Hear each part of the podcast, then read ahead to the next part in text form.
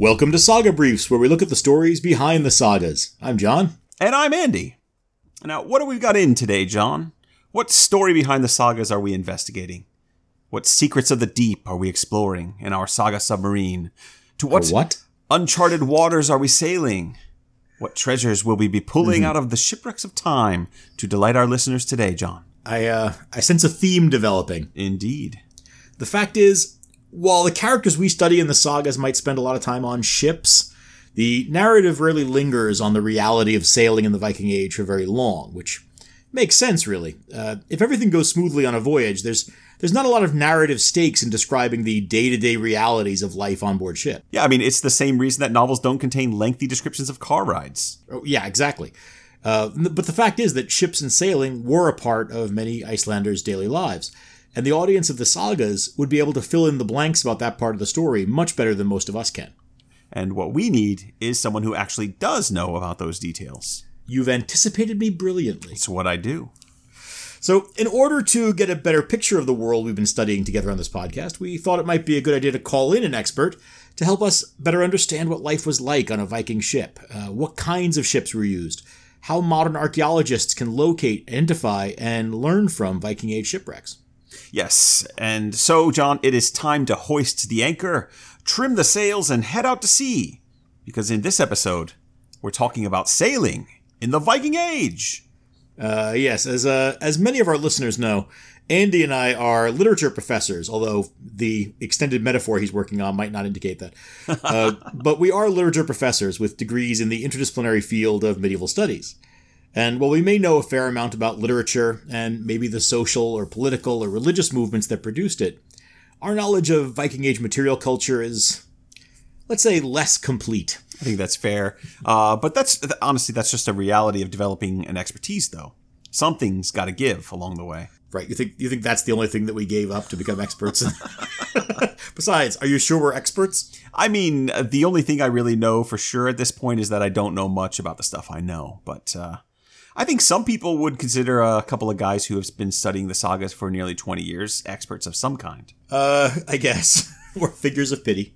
Yes. But your ultimate point is correct. While we stuck our noses in books, other scholars were out there getting their hands dirty, uncovering Viking artifacts, studying material culture with the same depth that we invest in the pen scribbles of 13th and 14th century Icelanders. The pen scribbles, right. Quill scribbles? The quill scribbles, that's better, yeah. Fortunately, the community of experts in the various disciplines of medieval studies tends to be really friendly and eager to share their knowledge when asked. And when we called upon Dana Dalicek to talk with us about ships, boats, and the men who sailed them, well, he graciously accepted. Yes. So our guest today is Dana Dalicek, a maritime archaeologist and sailor who currently sails with the Viking Ship Museum in Roskilde and works as a consulting maritime archaeologist for the National Museum of Sweden. Dana has studied ancient and medieval history and culture at Trinity College, Dublin, before completing his master's degree in maritime archaeology at the University of Southern Denmark. But that's not all, Andy. Oh. He's also a certified offshore commercial diver, an underwater welder, and an offshore yacht skipper who has excavated more than 20 shipwrecks and underwater sites from the Stone Age to the 20th century. Wow. He's sailed with Viking and Nordic boats and ships since 2013. Sailing on the Saga Osberg, and then serving as first mate and skipper on the Sea Stallion, the largest of the Viking ship reconstructions, which you may have seen featured in television shows like The Last Kingdom. Mm-hmm. Dana's sailed everywhere from Greenland to the Sultanate of Oman on all kinds of ships. In other words, he's exactly the kind of expert we desperately wanted but never hoped to get, to learn all about sailing in the Viking Age. That's right. Absolutely. All we did was read books, and look what he's been doing, you know? But we did read a lot of books. I've read books from Greenland to the Sultanate of Oman, Andy. All from the comfort of my chair. Well, full disclosure here, John. I was very excited about this interview. I have always been fascinated by archaeology, but ancient and medieval underwater archaeology in particular. That's fascinating stuff. And I've put very little effort into doing much with that fascination, but I always found the idea of diving deep beneath the ocean's surface to uncover old shipwrecks and their cargo incredibly thrilling. Right, very thrilling from your chair. Well, like I said, I haven't... Comfortable and dry. I like to think about it. Yeah, I think inside every historical literature professor of our generation is a little bit of an Indiana Jones influence. Yours just happens to be an underwater Indiana Jones. There you go. A Findiana Jones, in fact. Oh, yes. Yeah. Well, here's how deep that fascination runs for me.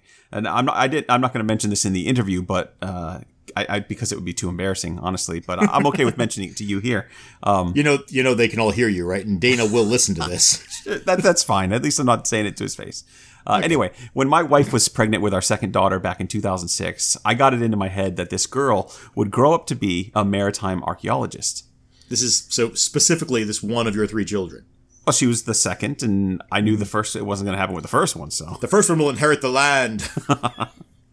So my first step in making sure that this dream would come true was to make her a onesie with a picture of a diver holding an amphora, and it had the words "Future Underwater Archaeologist" underneath it. Future Underwater Archaeologist. Yeah, I figured the onesie would get the job done. Sure, that's really all you have to do is just push them in that direction. Yeah. It's all downhill from there. Well, it's 2020, Andy. That baby is what, 14 now? Uh-huh. How's that dream coming along? Not great. Not great at all. She likes art, math, computer coding, and graphic novels. Excellent. So she's a good swimmer, but no interest in archaeology, ancient cultures, or diving. So, yeah, I'm going to have to live vicariously through others.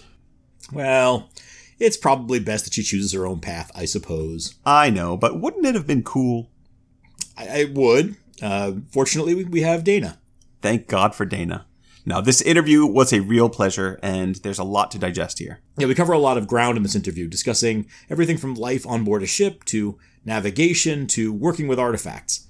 And I know we both learned a lot. Yes, and we hope you will as well. So, without further ado, please enjoy our special Saga Brief interview with Dana Dalicek.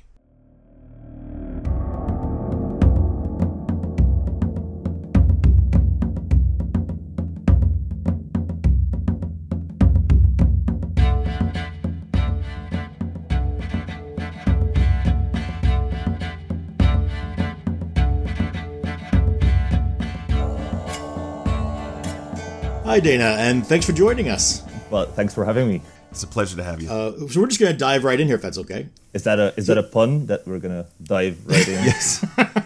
I mean, the puns don't work if you call attention to them. All right. They're supposed to just sail on by.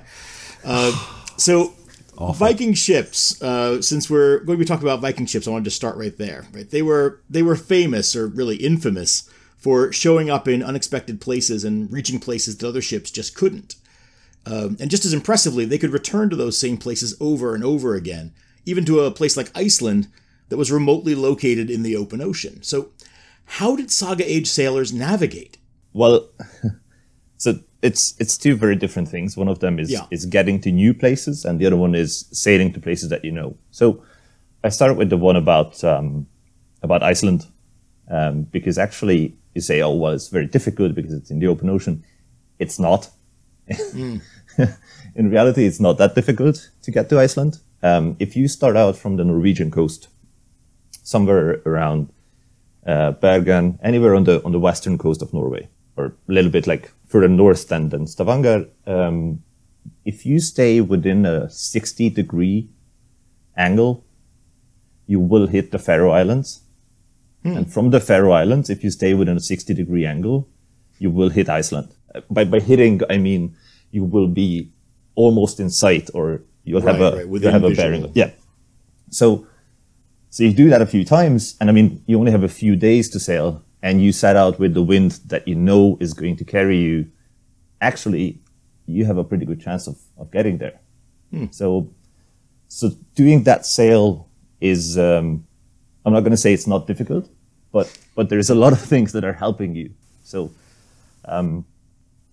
Getting to Norway is also not that difficult. I think we can see that in the saga literature that the voyage between Iceland and Norway, something that, you know, doing a voyage like that on a Viking ship would get you onto a podcast as an interviewee today, whereas it would barely get you a mention in a saga at that point. It would just be that the news have traveled back and forth. Right. So there is, the only real problem is the weather occasionally will send a ship astray.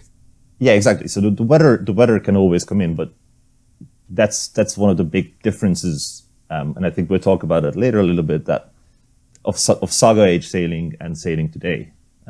Time management and how far doing that trip is from people's everyday life in the Saga Age and today. But that's really doing the usual voyage. You know, do the usual voyage. You get to Iceland. There's a current running around clockwise around Iceland, so you will be carried to sort of Reykjanes and the Snaefellsnes Peninsula, and you will be there. And obviously, getting to Britain, you know, you're hogging the coast a little bit, and also you're not going to miss it. I think what's very impressive, or what is a testament to somebody's skill, is getting to a new place. So if you are able to get to a completely new coast, if you're able to get to a completely new river or bay or something like that, and you're like, okay, well, I can sail this coast. I'm not going to run aground because I can read the waves, I can read the breakers, I can read the wind, and I am still able to go around the coast, to surprise someone that I can scout out on the land party and then basically get into their back. I think that's what's really a testament to skill. If you think about today, there's a lot of good sailors, and you know they would go out to their races every weekend. But a world-class sailor can come to that race and win it on the first time, no matter that an average sailor has been sailing there for 20 years, or even a good sailor has been sailing 20 years and doing the races. And then somebody comes in who is an Olympic-level sailor, and they're so good because no matter where they are, no matter what type of boat they get dropped on, they'll be able to do it. Right. Well, you can think about the difference between the various Ericsons in Eric the Red Saga.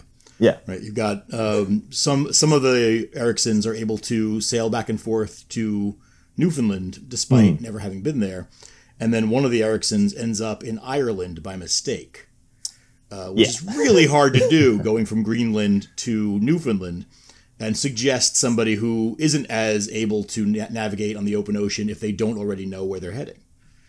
Yeah. I mean, there's definitely why you know, you have to look at like, why do those mistakes happen, and are there mistakes, and that would kind of be like an investigation of that. I think one of the other things that is important, and also in the sagas that talk about getting to the Americas, the crew is always a discussion. So how many people they've taken, and there's also these conflicts within the group between the different ships and different parties. So what we know from later Norwegian laws and from some of the sagas as well is that there has been not just a hierarchy on board, but you also had some democracy on board. So certain decisions might have been finalized by the skipper or the owner of the boat, but a lot of decisions were also taken by vote. So if you set out and you are highly unpopular and you can barely scramble a crew together, you might not get the best sailors. But if you want to travel back and forth between Newfoundland and you have a vessel with 60 to 80 people and 25 of them have done the journey before, even if you make a mistake because you snooze out on your watch at night and you're not watching the direction or something, one of the other 25 people who have done this voyage before will be able to spot the mistake, and they'll be like, "Hey man, you're way off course." And then, so it's not just, I think it's important to remember that it's not just one person. Right. So how likely is falling asleep on your night watch?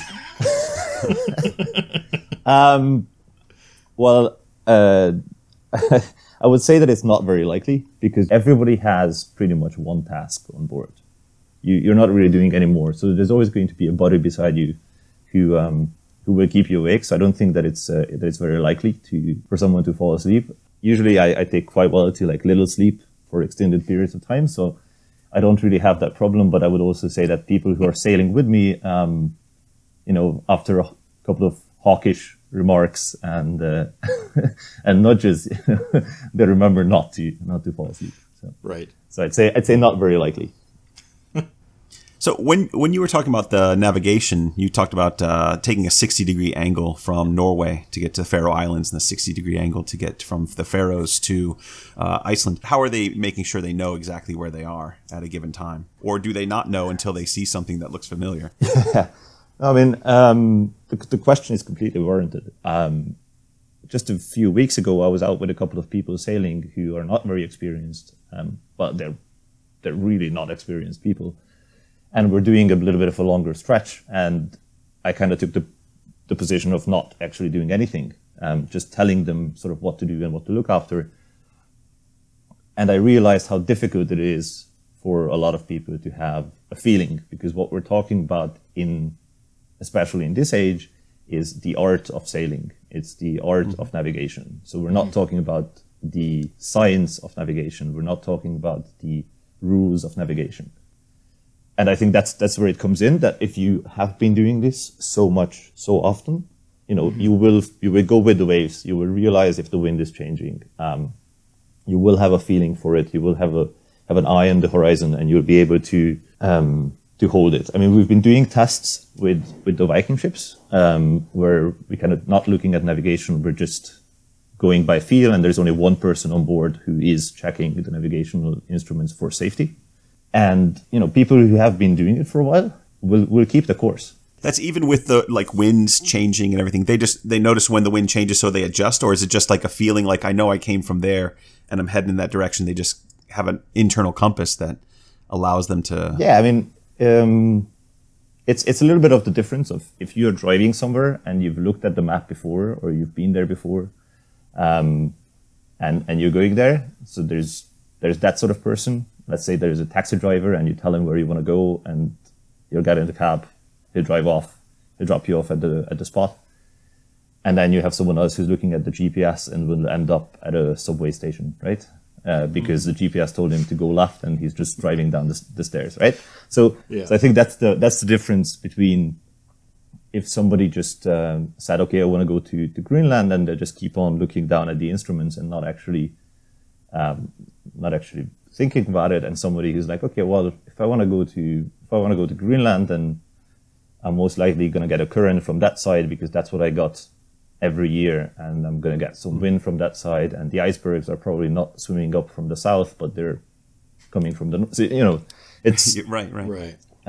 So one of the things that I'm hearing there is that a really good sailor is able to read the ocean. I would say that if you're a good sailor, if you're an experienced sailor, most of the inputs that you need for sailing, you have around yourself. So you have your speed by looking down at the water. You'll be able to judge your speed. You know, I've won quite a few beers in pubs by basically saying, okay, look, if I can guess down to 0.5 knots or how fast we're sailing right now, you'll buy me a beer at the next port. So you can see your speed, your drift, your leeway. So how much you're drifting. You can see if you look back. Basically, your wake is going to go at an angle to your fore and aft line of the boat, and that is how much you're drifting. The weather forecast you can see by just looking out. You know that's the weather that you have. No matter what any weather forecast tells you, it's what it is. And navigation-wise, you look out, and if you can see the coast, or if you see a landmark, or if you see the sun, or if you see the stars, then you have your chart. So, in reality, you have your inputs that basically then, if you put all those inputs together, then you can calculate your route, you know, your track that you've done and the track that you have ahead of you, and that's navigation. Whether you do it with a computer system, GPS navigation, etc., or you do it in your head. I think punctuality and reliability will be the issues, but you can. Yeah, great. Right. One of the interesting things about the Viking Age is the ship construction, and so I wondered if you could talk to us a little bit about the construction of Viking Age ships. Take us through the process of building an ocean-going ship. What is that like? Well, it's very different today than it was in the Viking Age. Certainly. Sure. You've mentioned Draken Harald Harfagre on the podcast a couple of times. a brilliant vessel. But obviously when that was built, they knew how large it's going to be, how many people are going to be on board. So they said, okay, we're going to put an engine into it, right? But the thought is similar in the Viking Age as well. They know what they're building it for, and that's how they will build it. Resources will always determine what you're building. Today in reconstructions as well as at that time. So, you know, Norway had plenty of iron, they had plenty of timber, and that's why they could build the vessels that they did. If you have plenty of large oak, it's fairly easy to get large oak planks or cleft oak planks so that you can build a clinker-built vessel. If you want to build a Viking ship today, it's not that easy to get the right quality timber. And that is simply because they used it up, the Vikings. So what you would do is, okay, you need to build it. So you would gather all the men from the area who can build a ship. It will always be a community effort because it requires the resources of the community, not just in terms of timber and iron and wool, but it also requires manpower and knowledge. Yeah. So you need a blacksmith to do all the fittings. You need a blacksmith to do nothing else than just nails. You need somewhere around 7,000 to 8,000 iron nails to build a long ship.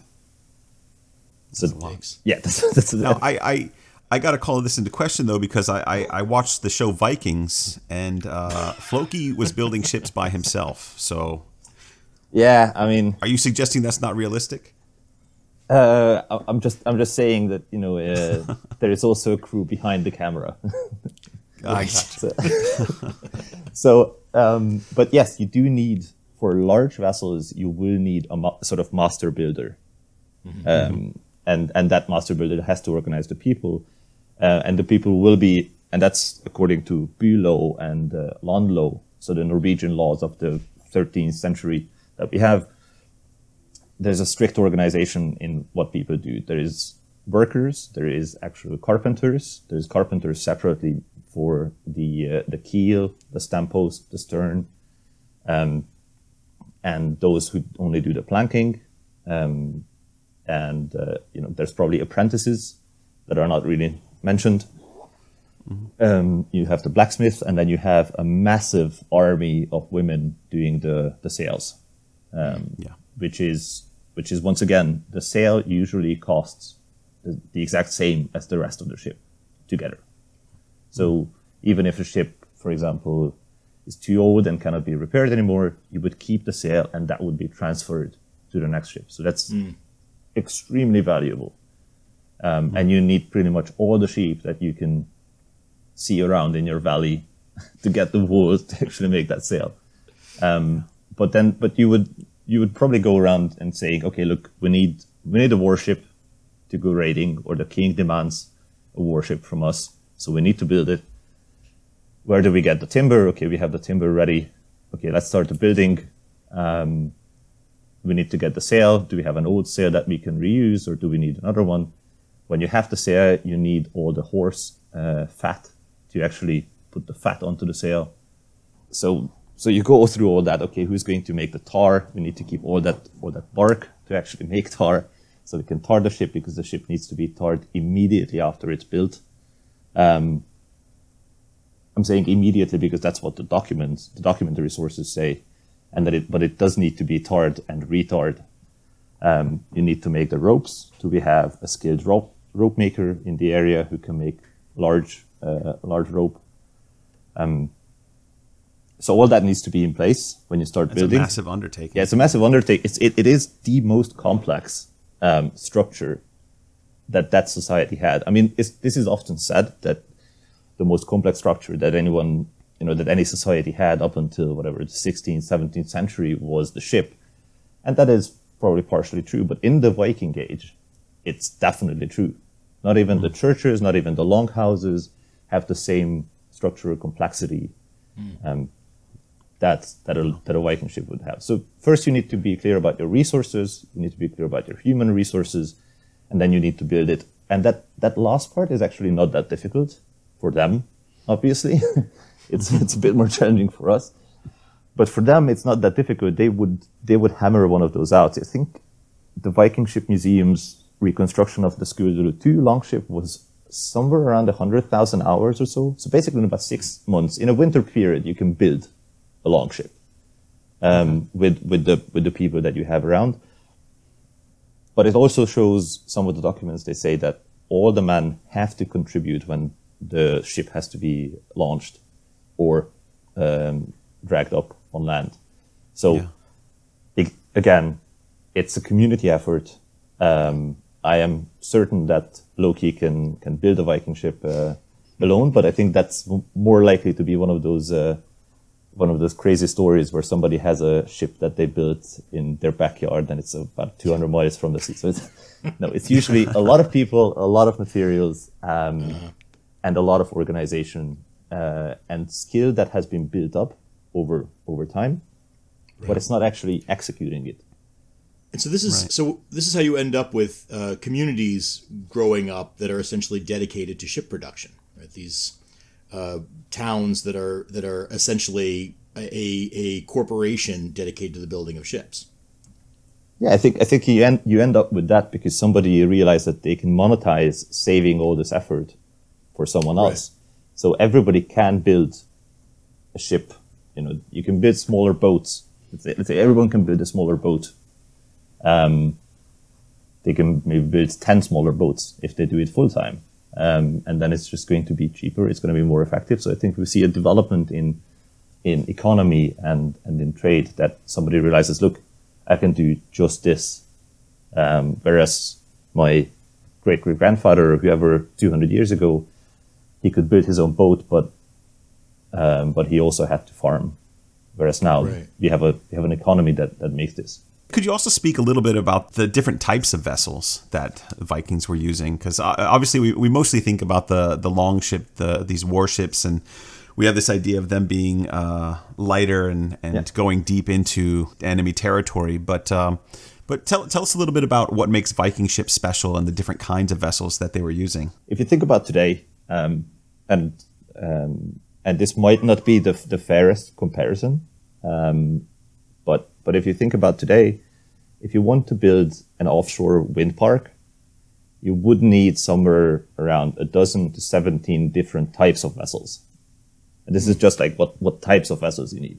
You need crew transfer vessels, you need diver vessels, you need jackup platforms, you need safety vessels, you need smaller vessels, whatever you need. And I think that's very similar, that the Viking Age definitely had trading vessels. Then you would have trading vessels that can be converted to warships. You would have warships that can be converted to trading vessels.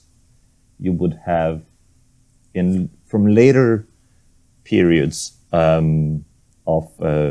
Norway and Iceland, we know, and the Faroe Islands, we know about ships that were specifically built so that people could row or paddle to church.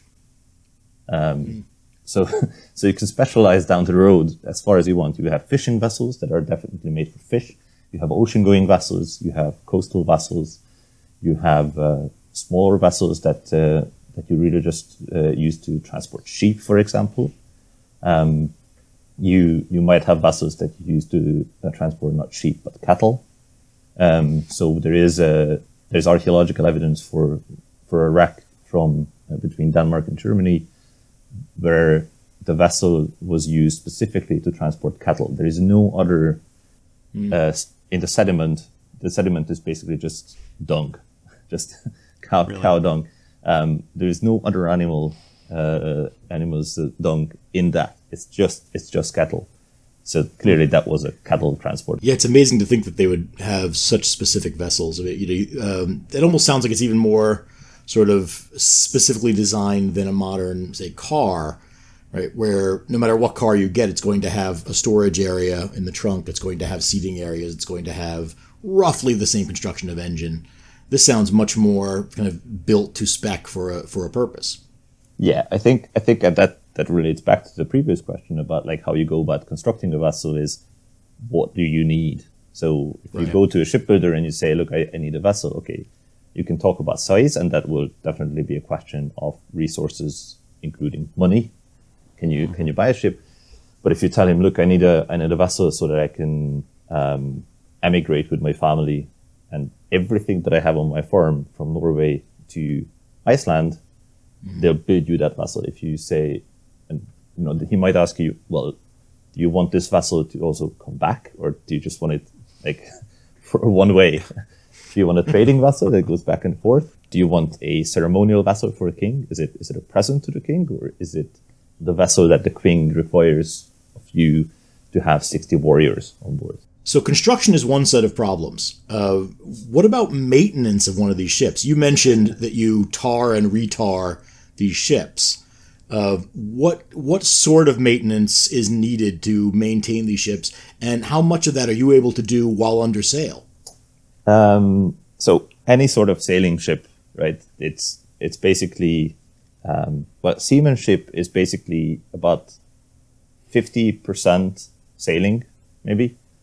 And then you have 50% maintenance, and then probably 100% street credit in the harbor, depending on how well you do either of those things. Yes.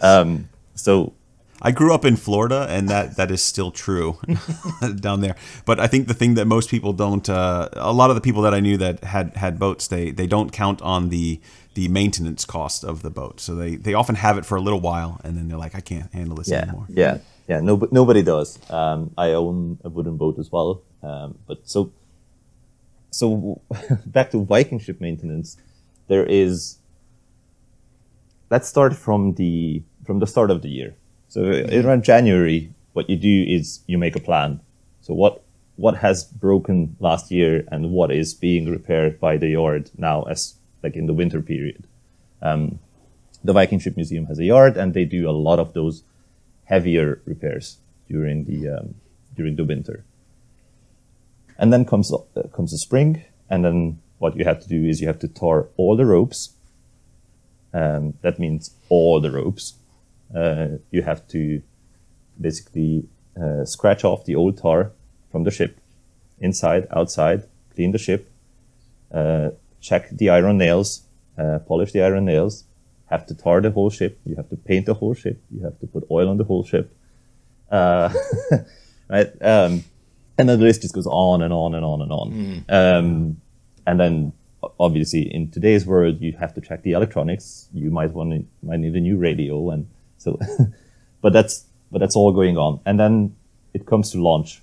And then when you do the launch, you need about 50 to 60 people to get a 100-foot Viking ship into the water.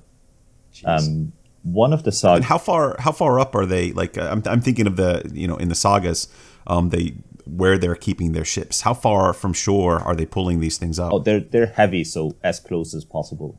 As close as possible. So gotcha. No, but they're about a boat's length away, so maybe 100 feet for the Viking ships, roughly. But what you do is then launch day comes, so you have to get all those people together. And I think there is one of the sagas where somebody dies because the boat tips and the person gets crushed. Yeah. Ragnar saga. Yeah. It's in Ragnar saga, exactly. Yep. Yeah. So that is in the law books that you have to show up when the ships have to be launched. So there is that, which I would put under maintenance. Then you have to get the rig on. You have to put up the mast, and that's a fairly easy job. Contrary to popular belief, it's not that difficult.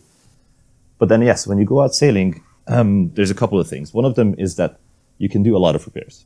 So you can quick fix a lot of things, especially in today's world with screws, but even with nails, you would be able to do a lot of repairs. Water tightening is not that difficult, especially if you can come close to shore. What you have to do is you have to move a lot of ballast. So because you have to take a lot of stuff out to see where the water is coming in, and then you have to tilt the boat over, and then you might put tar on it, or one of the best things is you take a bucket, you fill it with sawdust, then you put that bucket upside down on the water, and then when you flip the bucket upside down, the sawdust will just float up into the cracks, and it will seal the boat. And I mean, by seal the boat, I mean, if you're taking in, like, was it last summer?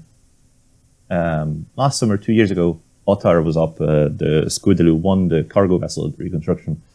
We were up around just south of Gothenburg in the coast, taking way too much water, and a bucket of sawdust fixed it enough that you could sail back to Anholt and then Roskilde with little. So you can do that. Handy to know such tricks. Oh, yeah. Yeah. So you can do a lot of maintenance. The other thing was the Skuldaloo 2 reconstruction. The warship had a problem that the mast was putting an awful lot of strain on the planks, and they would start cracking along, like, longitudinally. So water would come in there. And the mast has been shortened, and the ballast has been moved around, so there is less strain of pulling the planks apart. But we had, first on the port side, a plank cracked, and then 2 days or a day into the summer trip, the starboard side cracked as well. So that was suddenly, we had to go into port for about 3 days. I got some dive equipment. The boat loaders came out, fixed it. So we can do it underway today. But if you think back to the Viking cage, one of the things they would have done is also go close to shore.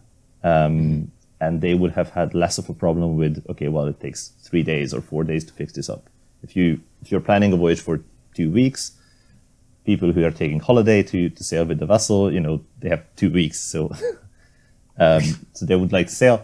But the Vikings would have no problem that suddenly they need to move a ton of ballast. I'm talking about a metric ton, not just a lot, but a ton of ballast. And especially when you're one of the bigger guys on board and you tell other people that they need to do the ballast moving and you're just going to be standing on the side because you're organizing the trip, they're going to be less happy about it. But you can do a lot if you put your mind to it. And the same with, I think, in the open ocean, like, if you have to do it, you will do it. And obviously today it's much easier if you can put on a wetsuit or a dry suit and you can hop into the water. But even then, I mean, we have from 16th, 15th century diving records, 17th century when Finnish divers would go down in a diving bell, in just some wool clothes in the freezing water 100 feet down, and they would get stuff out. So I think the Vikings were hardy enough that they would also be able to fix these sort of things. We also have records of them just putting massive ropes around the vessel to basically hold it together as a shell. You know that things are going bad when you're saying we're gonna put a rope around. I'm gonna go back to my car analogy. I had a car where I had to tie the trunk shut for a while. Yeah, exactly. It's a well-tarred rope is just like duct tape. So I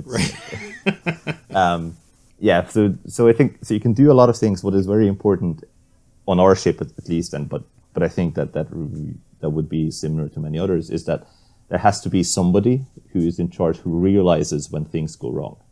So we always notice that, for example, we're taking away too much water because there is one person who keeps an eye on how many jerks on the pump are done every hour. Exactly. And that will get reported to the bridge, and we take a note of it. And when we see that it suddenly starts to increase, well, there must be a reason. Obviously, if there has been a lot of rain or we had a lot of choppy water, that's fine. But if it just starts to increase, then it's not fine. The same way, if you hear a large crack, then you report it, and then it gets up, and then we say, this was a large crack and nothing happened, or can we see what could have happened? And that not everybody starts to suddenly put different pieces of wood everywhere around the boat, but there's one carpenter, and you tell that person, and that person will say, well, it's fine, I fixed it yesterday, or says, I put it in my book. So I think you can fix a lot of things, but the organization will remain a crucial question.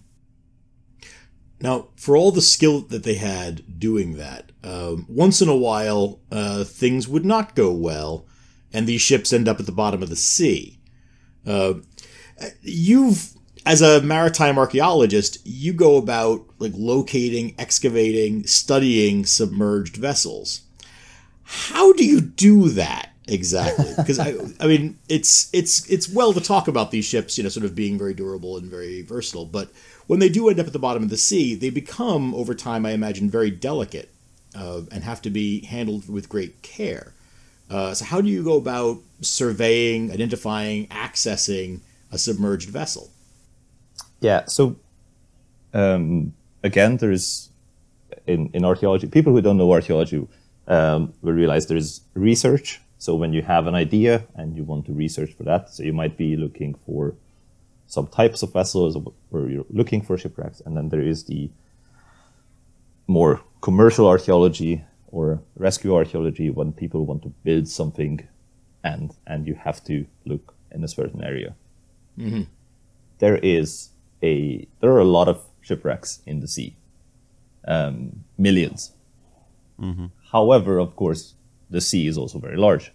So it's not that easy to find shipwrecks in the sea, but it's also not that difficult if you narrow it down to an area.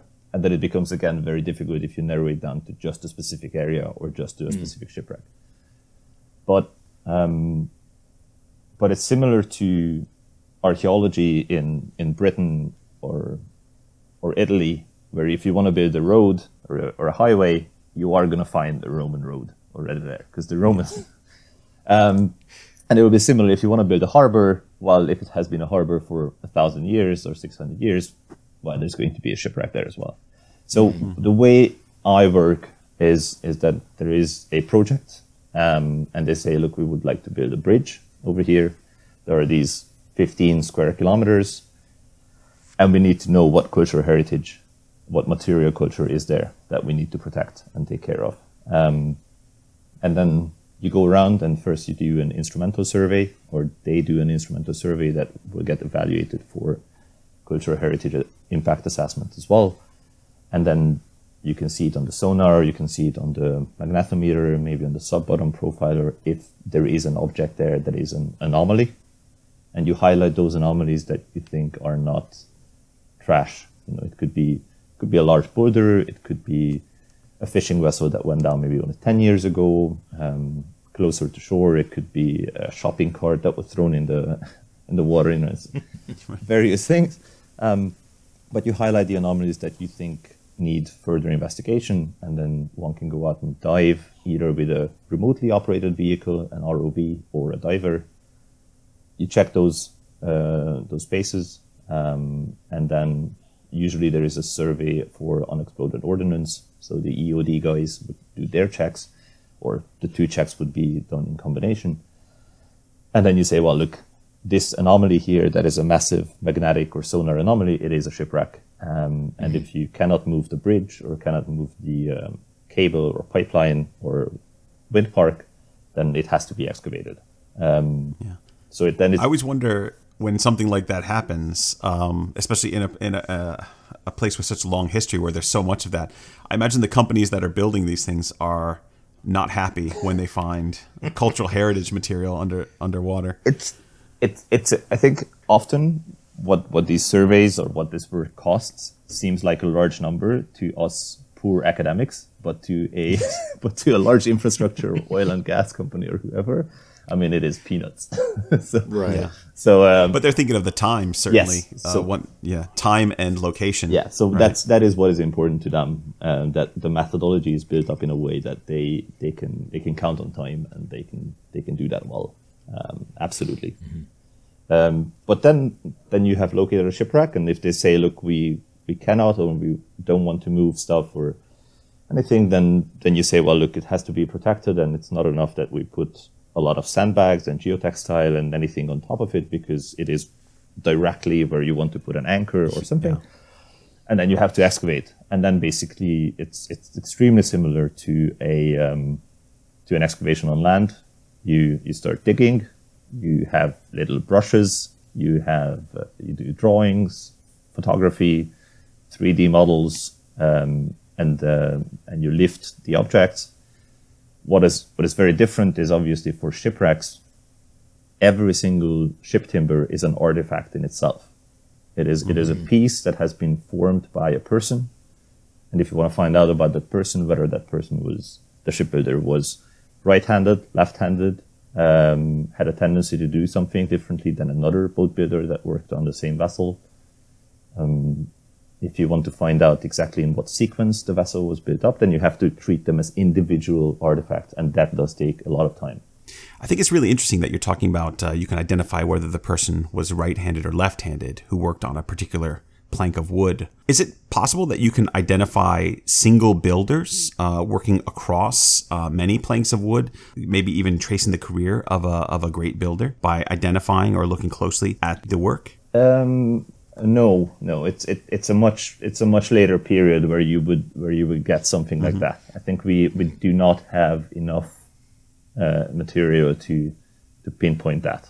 I know that in saga literature that some of the names of the vessels would come from the owners, and some owners would always give the same names, and often the owners would be the same person who's named as the builder. So I guess you could find some famous boat builders who might be low-key or might not, but no, I don't think that I can. I'm just thinking like in manuscript culture or in art, sometimes you can tell by the way that something is written that it's the same scribe. But right, you can track the career of, say, Adam Pinkhurst or the Tremulous Hand or something. Yes. Yeah. No, it's I can't. I mean, I could think of how you would be able to identify it, but you would have to have a massive, if you look at the Book of Kells in Ireland, a great manuscript, and you can identify which pages have been done by which scribe, but you just don't have enough within a vessel. You can identify several boat builders. Yeah, that would make sense. So that's possible, but you would not be able to. You don't really have vessels that you can identify. Yeah. It would be interesting though if you could find the tremulous hand, the tremulous boat builder. Right? It's always with these squiggly lines. Yeah. Yeah, I mean, you would have to look at some collections similar to like the Oseberg, like the grave burials where you have a ship and then you have the boats, and then see if that adds up. But so you mentioned something a little while ago, the idea that you can look at sagas and find people who are owning vessels or naming vessels. How useful are the written records for your kind of work? We've talked to, I guess, what you would call land archaeologists before, and we haven't really come to a consensus about how useful the indicators in the written record are when you're actually sort of out in the field trying to find artifacts. To what degree are descriptions of ships and sailing useful when you look at the written record? I'm using the term land archaeologist in no way pejorative for normal archaeologists, unlike the special maritime. I'm sure some terrestrial archaeology colleagues they are listening as well. But I'm now picturing a bar populated entirely by land and maritime archaeologists. They each have their own side. And the kinds of turf wars you'd get into. Well, I think if there were surf and turf wars, I suppose. If there were land archaeology and maritime archaeology gangs, I don't think they'd be in the same bar. They'd have their own bars across the street from each other. Yeah, across the river, right. And occasionally they'd come out and fight. But to answer the question, with the saga literature, I think it is very helpful, but mostly to complement not only the archaeological records, but the anthropological research. So it's extremely helpful to look at the 19th century Nordic boat building, because the tradition has transferred so many things. And then if you look at the sagas and then you look at the language of the 19th century or the 18th century, then you work your way back. And then the picture becomes whole. So there's a couple of very, very good works on sailing in the sagas, or how the sagas can be used to look at maritime history rather than archaeology. One of them is from 1912, and I think only available in like either Norwegian or Danish and German. But there is definitely information in there. There's no question about it.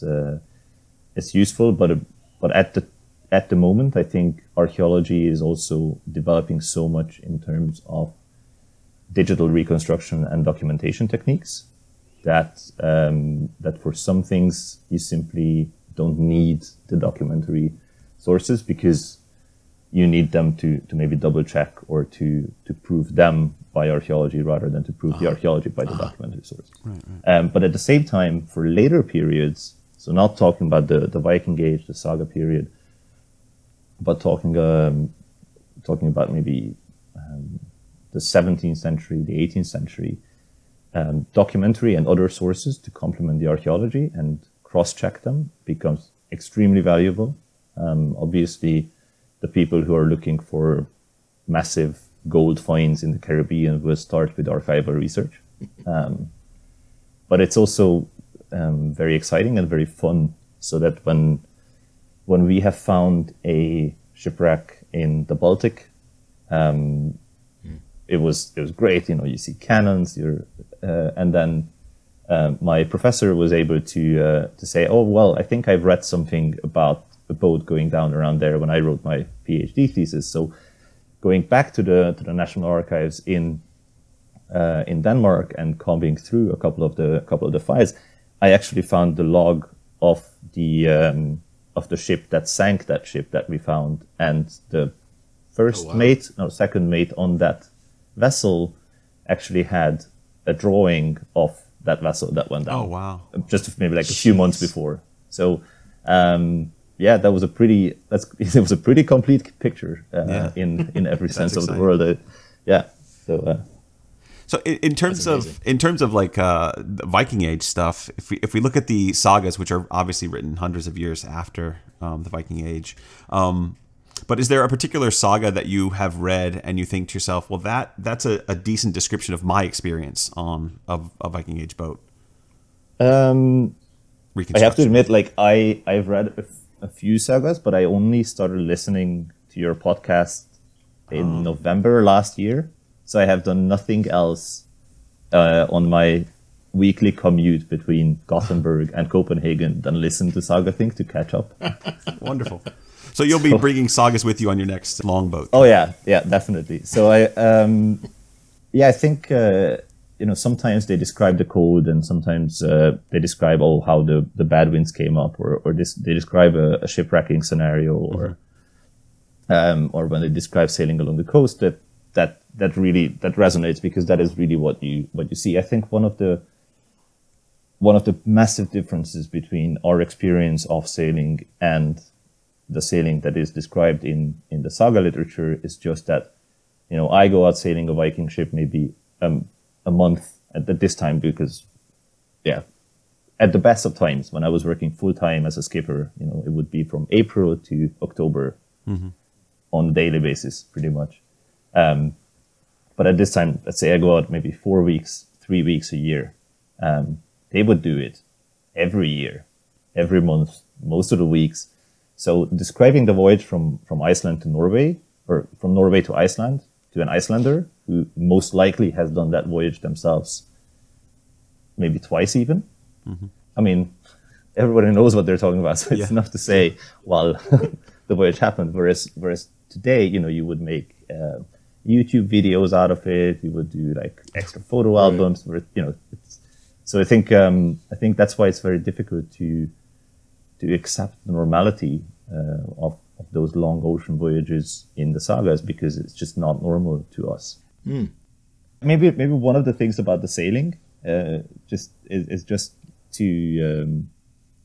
that also relates to the saga of the Vinland saga and anything that involves being adrift and getting off track is again the patience question.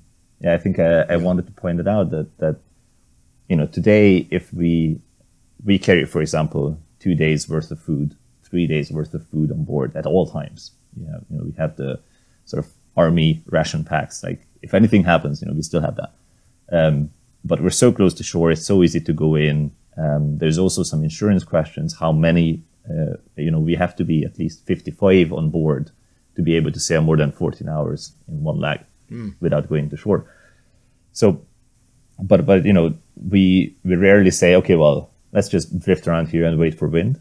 And I think that for many of the Saga Age, Viking Age sailors, if they get blown away from their original course, whether they notice or they don't notice it, that's sort of like, okay, well, let's just heave to or take down a sail or do whatever, and just wait. I think that that solution to the problem that's dealing with the realities that you cannot really change, whether there is a religious background to it, like, okay, this is what the gods want for us or something, or I think that's a big difference to today. Well, I think just at a very basic level, it speaks to a different relationship to time that people had. Yeah, I mean, our relationship to time is much more mechanical. It's much more if I'm going to accomplish a thing, I have a set amount of time I expect that to take, and I get very frustrated with anything that gets in the way of that schedule. And there's just a very different relationship to the amount of time things take and the relationship that your life has to times of day, times of year, that you have to accept if you're living in a world at which you're still very much at the mercy of these elements.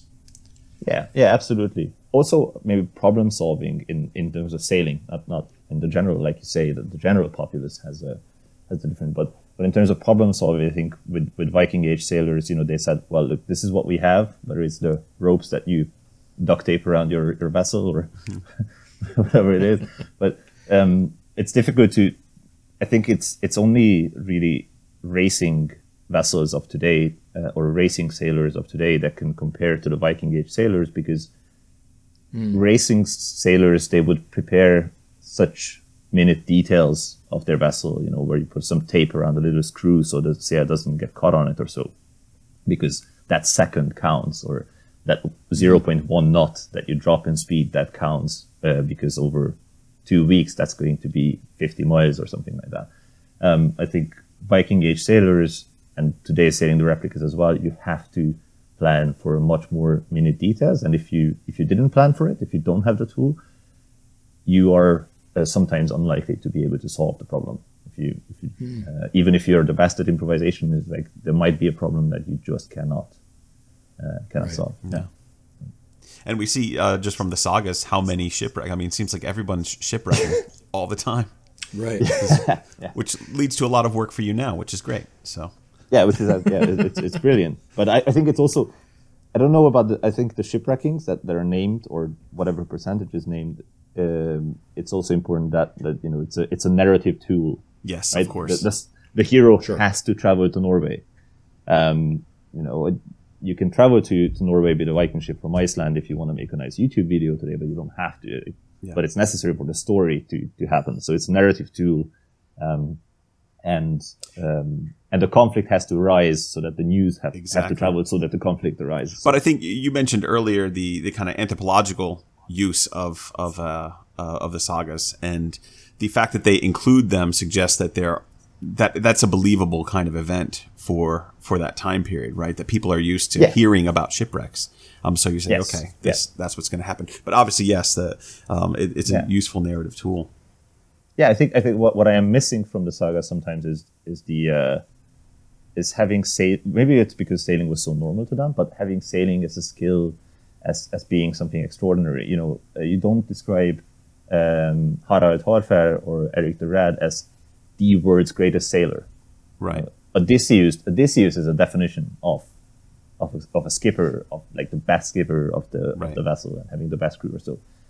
They never, they might battle a talking polar bear in the sagas, but their skill is never put to test. Like, can you do the quickest passage between Norway and the Shetland Islands or so. Right. Yeah. So there's never a sailing race in that. I think a lot of that stuff, like there's so much missing detail, especially of just day-to-day life, but also the little details of how you sail the ship or what makes a person a good sailor, or even what makes a good person a good warrior. And I always wonder, a lot of that must come down to the limited experience of the guy who's sitting there writing it, right? Like, John and I don't know a lot about sailing ships, but we know a lot about literature because we sit around and read books all the time, right? So that's who's writing these books, is guys who have read a lot. Yeah. Right. To speak to what you're saying, so when Arvin is traveling with his polar bear, but it's unlikely the person writing the story would know how you transport a polar bear by ship. So it just happens. He just gets on the ship, gets off the ship. These aren't details that the author is going to concern himself with. No, nobody knows how you transport the polar bear. I've seen polar bears along the Greenland coast, north of Greenland, from my vessel, and you wanna keep a safe distance. You don't wanna think about how do I get this on board. Did you ever consider though that if you sailed over there and captured it, that would be a great gift for a politician in your region? No, I think I considered that it would be an environmental crime, but Well, I guess that's the difference between you and the Vikings. Yeah. So, yeah. Speaking of what the sagas describe, I'm curious what life was like on board ships. Yes. What does a typical day look like for a Viking age sailor, and how does it compare to your experiences? Well, a typical day would probably start with. Start on land. So again, big difference between the voyage across the North Sea and then the voyage along the shore. Mm-hmm. If you're along the shore, you're most likely going to pull into shore for the night. Yeah. There's no point risking hitting a rock, hitting a sandbank, anything like that. So probably you get up in the morning, and then again, there's most likely a very strict organization that can be hierarchic or democratic that says, get up, pack your stuff, get on board, and let's sail.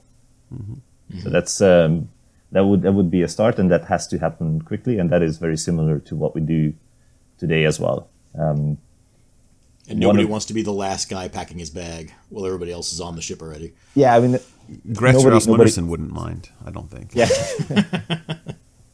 Yeah, nobody wants to be that guy, and there are very few who are allowed to be that guy, right? So the ship is not going to sail without a skipper or some, but but you have to have a good reason. So managing a ship that has a crew of 60 to, well, the Howings and the Sea Stallion has a maximum of 76. Managing that amount of people as a skipper or mate, one of your main titles is human resource management. Mm-hmm. So you have, you set exact times when the tents have to be down. You set time. You have people who are responsible for packing other people's stuff into the boat, and it has to be in an organized fashion. And the bags have to be on the quayside at a specific time, and they all have to be closed and ready. And so I think that would be very similar. To the Viking age and to today, just pack it and then let's sail, because that's what we're here to do. And then getting out sailing, again, you need to make a decision in advance which way you're going to sail. That also obviously defines whether you're going to sail. If you want to go north and there's a strong wind coming from the north, you're going to be like, okay, we're staying here. And in that decision, there's a big difference between the Viking age and today. In the Viking age, a day, a week, 2 weeks, it didn't really matter. For a lot of the heroes in the sagas, leaving the wife behind for a couple of years and then another more year. Yeah. In Iceland, it's okay. They didn't really care. Fine. Yeah, she'll be fine. She doesn't really like me that much anyway, so. Yeah, exactly. Yeah, was it Gudrun or yeah. So it's basically that is a big difference that we. I wouldn't say often, but we end up with, for example, the Viking ship around Denmark, that we often go around the coast of Zealand, because that's what is possible in 2-3 weeks or so. Yeah. And you just don't have the time, and you don't have the patience of people or your own patience, whatever it is, to say, okay, we're waiting two weeks to get up to Oslo, because that's when the wind is coming. At the voyage of the Sea Stallion from Roskilde in Denmark to Dublin in Ireland, that was 3 weeks of waiting. It was a full crew change in Norway, just waiting for wind. And then when you get out, today it's an adventure, and it's very far away from most people's office work or everyday work, and people have to get used to it, that they get told, okay, you have 20 minutes to eat now, or 30 minutes, or you have to do this now, or you have to do this, and we might not be able to discuss it right now, or something's just happened and that's just what it is. And, you know, it's cold or it's wet or whatever it is, but we just have to do it. And that's very far for a lot of people from their everyday.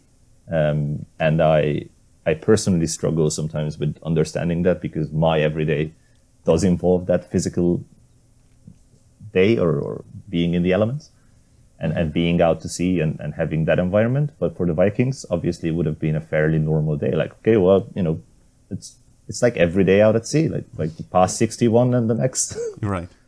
Yeah. So, wet and cold again. Yeah. Yeah. It's like, yeah. But there's definitely that you go out sailing and then you get as far as you want. I think, again, you know, we would try and achieve a point, with our boat. We would set a target, but if you don't know where you have to or want to go as a Viking raider, then you would be like, well, we're sailing along, we're hugging the coast, and then when we see a settlement, we'll get in, trade, and then when we have traded with them, then we'll raid them and get the rest of the stuff as well. Yeah, right. So that would also be different, that they might need to keep a little bit more lookout and be a little bit more ready, but I think they would still be less stressed about it. Then we are not getting somewhere. Right. So yeah. We had a question a while back on the show. I don't know where you're at in your listening, but it was a question about cooking and food. Yes. For sailing. So I'm sure that you can answer this. I have a feeling when they cook on shore and then pack everything up. But tell us a little bit about what do people eat and how do they prepare their food? I mean, today, you know, you eat chili con carne or whatever. That sounds great. No. So in the Viking Age, most likely there was not a lot of communal eating. So everybody would be, because especially on the trading vessels, but also on the raiding vessels, you know, you're out as a fighter on your own. So whatever bounty you're getting is yours. You give the king what he deserves, but it's your slave, it's your loot, etc. So that's also the same way that you come on board. It's like it's your weapon, it's your food that you bring on board. And on trading vessels, even more so. You come to trade, and then you pay for whatever area you get on the ship, and then you travel with your goods and you sell your own goods. So I think that's where the organization and the democratic and communal part and the solidarity might shrink down. Unless, of course, there have been 20 people who are just lazy and didn't bring food with them, and you need those 20 warriors to defeat the Anglo-Saxons. Sure, probably they'll get something. You definitely get a lot of fish. You get salted meat, fresh meat as well. You know, you would have chicken, poultry hanging up on not the railing, but maybe on the shrouds. So it would be packed with a lot of meat. Probably not a lot of vegetables, but I mean, just a week is no reason for scurvy, and that's, you know, it takes maybe 2 weeks from Iceland to Norway when you have the ferry. So, so eating, I think they would eat a lot less. Again, it would be a very different experience. You know, we're used to having, I don't know how many thousand calories a day. They would be used to not eating maybe for a day, sure, or having maybe less water that they drink or anything like that. So, or having less hot meals. But I think when you talked about the show, I think everybody said, oh, well, they most likely didn't have a fire on board. It's not that difficult to have a fire on board. I mean, a controlled fire. Yeah. It's not that difficult to have an uncontrolled fire. Exactly. It's not a good idea. But having controlled fire, especially if you think about Norway and Iceland or Sweden, the geology of the lands, you have enough slate, and slate is extremely good as an insulator to build a fireplace that you just filled with sand, and then basically you have a controlled fire for whatever. You know, you don't really need that much hot water for coffee or tea, because you don't have coffee or tea. Yes. Which probably makes the staying awake at night watch very different, but it is possible to have a fire on board, and especially if you're close to the coast and you would like to have a fire on board because it taps you with fishing. Yeah, light attracts the fish. So, and I mean, we have from the Neolithic period, some of the dugout canoes had fires on board. So there's no reason to say, oh, well, they didn't have it. You have to keep it under control, but you can have it. So, and just that we don't have, just because we don't have one, I think the absence of evidence in this case is not an evidence of absence. Yeah, excellent. So, all right, so we're going to consider that one solved. There you go.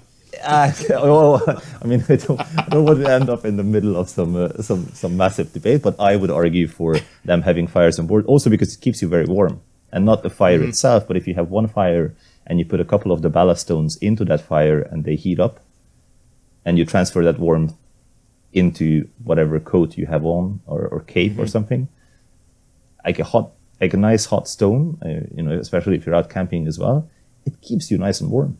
So you just have 70 hot stones that you heat up and everybody gets some warmth. I mean, there's absolutely no evidence for this, but I don't really see why you would not do any of these things.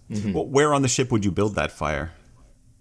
Well, this is a bit more of a question. So one of the good places to build it is the aft, because if you have it aft, there's always people around there, and it's easy to throw overboard. And you also, it's also the calmest area of the ship. It moves the least, gets the least of the choppy seas, and you have a lot of space for the people compared to, for example, around the mast when there's a lot of rope hanging, where you have a lot of the goods, a lot of the stuff that you're carrying with you around the mast. That's where you want to focus your weight. So there's a big advantage for the aft. But then also in later vessels, we often find the pantry at the bow, so in the foreship. And that is also very good because if you have it in the foreship, it's also extremely easy to throw overboard and you have a lot of space and you always have a lookout up in the foreship. So I would think that it would be in the aft, but that's probably also influenced by the fact that we have the pantry, the galley in the aft. Yeah. So that makes sense to me. Yeah. Huh. Now, we've kept you busy with Viking ships, but I know that's not your entire field of work. Do you want to tell us anything else about marine archaeology in general, and sort of what drew you into this? No. What kinds of things do you work on apart from these ships that we want to know about? Yeah. So, what drew me in the field was that I am from Hungary. Which is, as everybody knows, the world's greatest maritime nation, but completely landlocked. So what I did was, I've been sailing for quite some time. When I went to university, I was very interested in military history, and then after, due to different reasons, after I finished my bachelor's degree in ancient and medieval history and culture. At that point, I've already been diving as well and doing archaeology. So diving, sailing, and archaeology have led me to a very good combination of maritime archaeology. But wait, you skipped over the part where a nice Hungarian boy ends up doing a great deal of sailing and diving. Yeah. Where is that happening exactly? I mean, it's... I was definitely like, I learned swimming very early. I don't know if you know, but Hungary, one of Hungary's national sports is water polo. So I played water polo for a very long time, and that just brings you close to the water. And then there was a small lake in Hungary, and I had loads of my friends in the sailing club, and that's where we would get away from. So that whole idea of, you're sailing, and then you're basically free. The adults are not sailing, and then you go straight. So you get away. That was absolutely inherent to me, and then with the swimming, like from the water polo and just being confident in the water, I was really interested in lifeguarding, so I became a lifeguard for summer seasons. Being so close to the water, I was like, okay, then let's sail bigger boats, let's sail offshore, let's do anything that I can that brings me close to the water. And then at university there was a diving club, so I could start diving and enjoy that very much as well.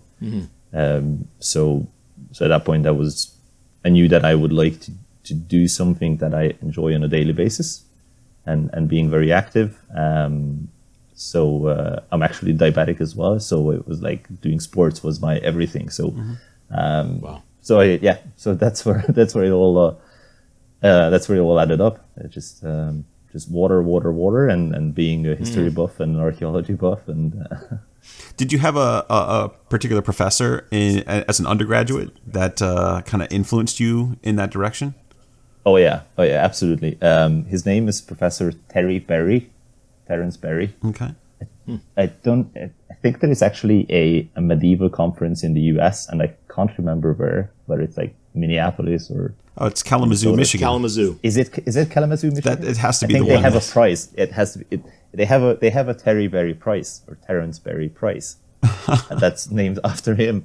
That's great. But yeah, and so he travels there every year. But he is he's an absolutely amazing medieval military history and fortification archaeologist, historian, who has also worked on Viking stuff, Viking fortifications before, and he's just been extremely supportive as when I was an undergrad, and approachable, and there were several courses that I just took several times with him because I really enjoyed it.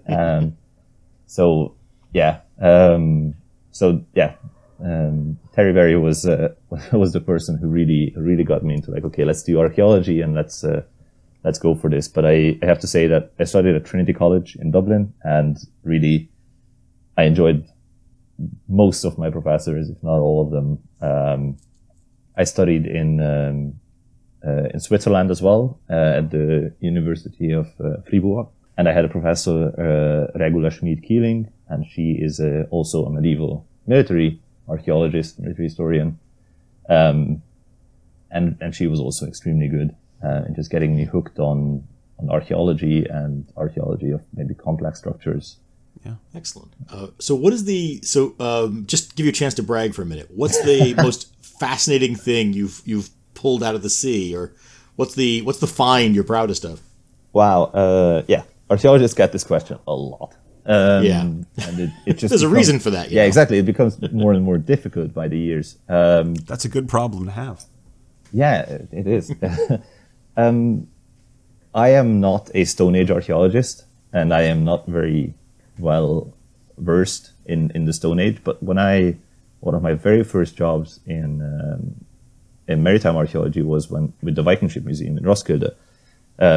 It was excavating Stone Age. So contrary to popular belief, the Viking Ship Museum doesn't really dig Viking ships. They have dug in the 1950s, 60s, and then they do the reconstruction today. But actually what they do is they do any sort of underwater cultural heritage protection in that region of Denmark where they are. That is their job.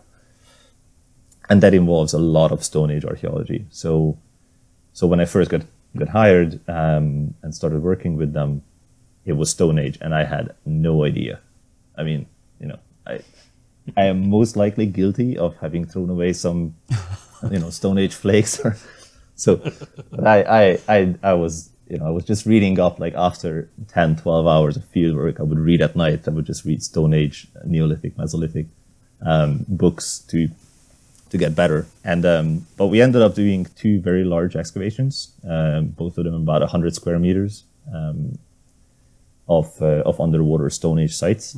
And on one of them, I was down, and the dive lasted 606 minutes, so a bit over 10 hours. That's a long time. Wow. Yeah, went down in the morning, and I came up in the evening. Jeez. Yeah.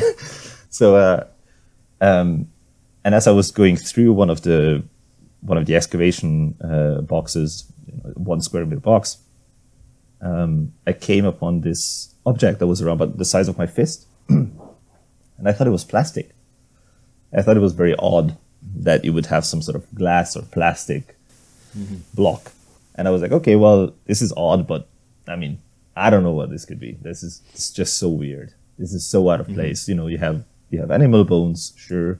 We maybe found a few human teeth, and you have the Stone Age tools, but I was like, I'm not going to put this into the dredger. We had a dredger that basically sucks like a vacuum cleaner everything away, and then it ends up in a bag that gets sent up to the surface, and then at the surface they can sort through it. And I was like, this is odd. I noted down in my head where I found it, and then I put it into my pocket. I was like, I'll have to ask, but I also didn't want to look like an absolute noob. Like, I don't know what this is. So when I came up from the dive, absolutely knackered, and I took it out of my pocket, the pocket of my suit. I was like, "Hey guys, like, what is this?"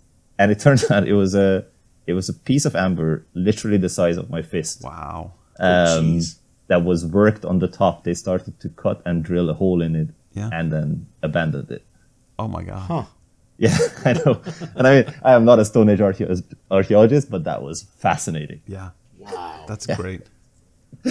So that I really enjoyed, and then just finding new shipwrecks is always a thrill. I have now found quite a few, or excavated quite a few, on land, so behind sort of cofferdams, and just how they slowly take shape is really cool, and you slowly notice small details that you can see on them.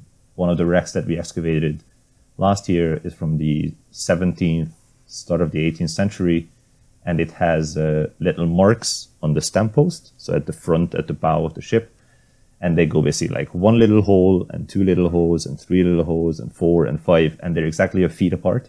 Mm-hmm.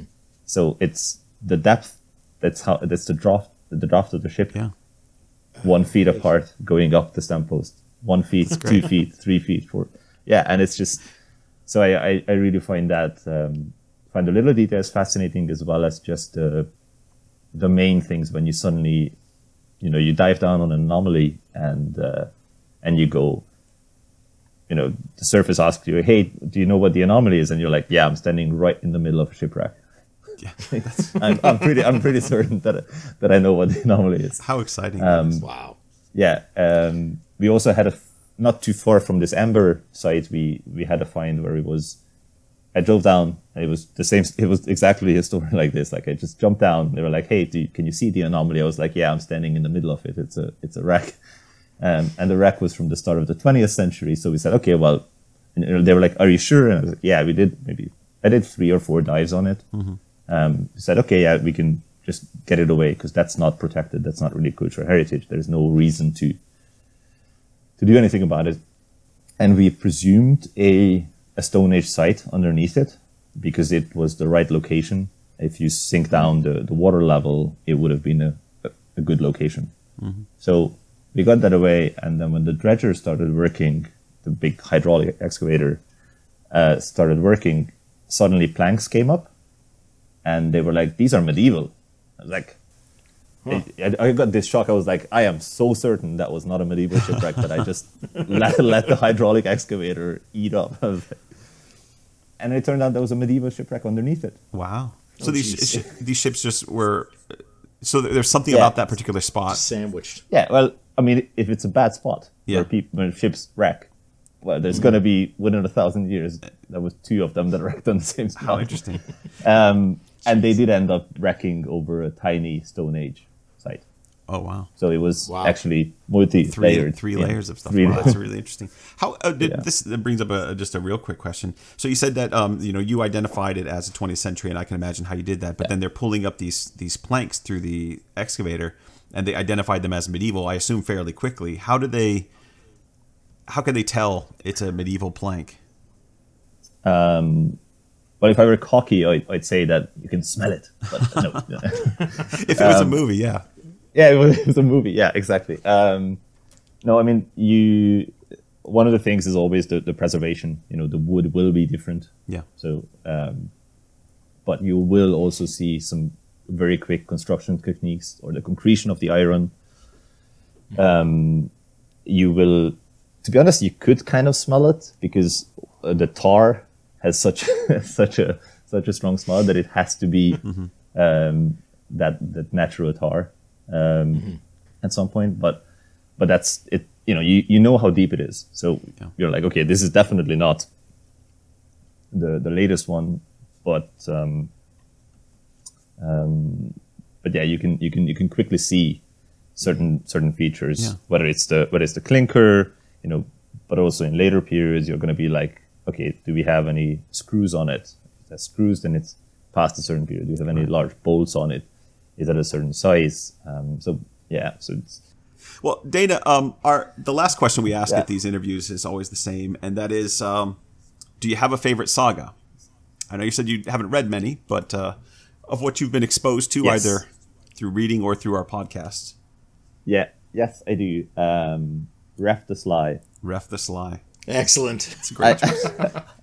I just, you know, the wall that falls down and then he just glides off and then he does outrun them, but then they catch up with him. So he makes sort of that handbrake turn that they go past. I mean, for somebody like me, yeah, that it has to be Raff the Sly. Yeah. Sure. That's really good. You know, I just imagine that Lego castle that has the wall that is falling down. Yes. Right, the drawbridge. Yeah, exactly. So, with a ship just kind of shooting right out of it.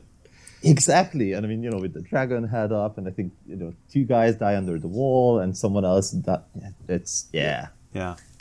Now, your next experiment then is going to be to put wheels on a Viking ship. See if you can actually do that kind of a launch. I mean, like at the launch, we do use a lot of tallow to make it slide in. That's fantastic. Wrap the slide. That's a great answer. Good choice. Well, thank you so much for joining us. This has been wonderful. We're going to keep you on retainer, by which I mean we're not going to pay you anything, and we'll occasionally bother you with emails to answer our maritime questions. So hopefully you'll be willing to hear from us again. Please do bother me. I'll do my very best to answer all these questions. Right. Thank you so much. It has been such a pleasure, and it's such an honor to be on. I know it in a very small and probably nerdy circle, but I'm so happy that. But it's our circle that I can do this. Yes. Right. Yeah. Sort of thing. Right. Well, thank you very much. Thanks so much. Thanks very much. Bye.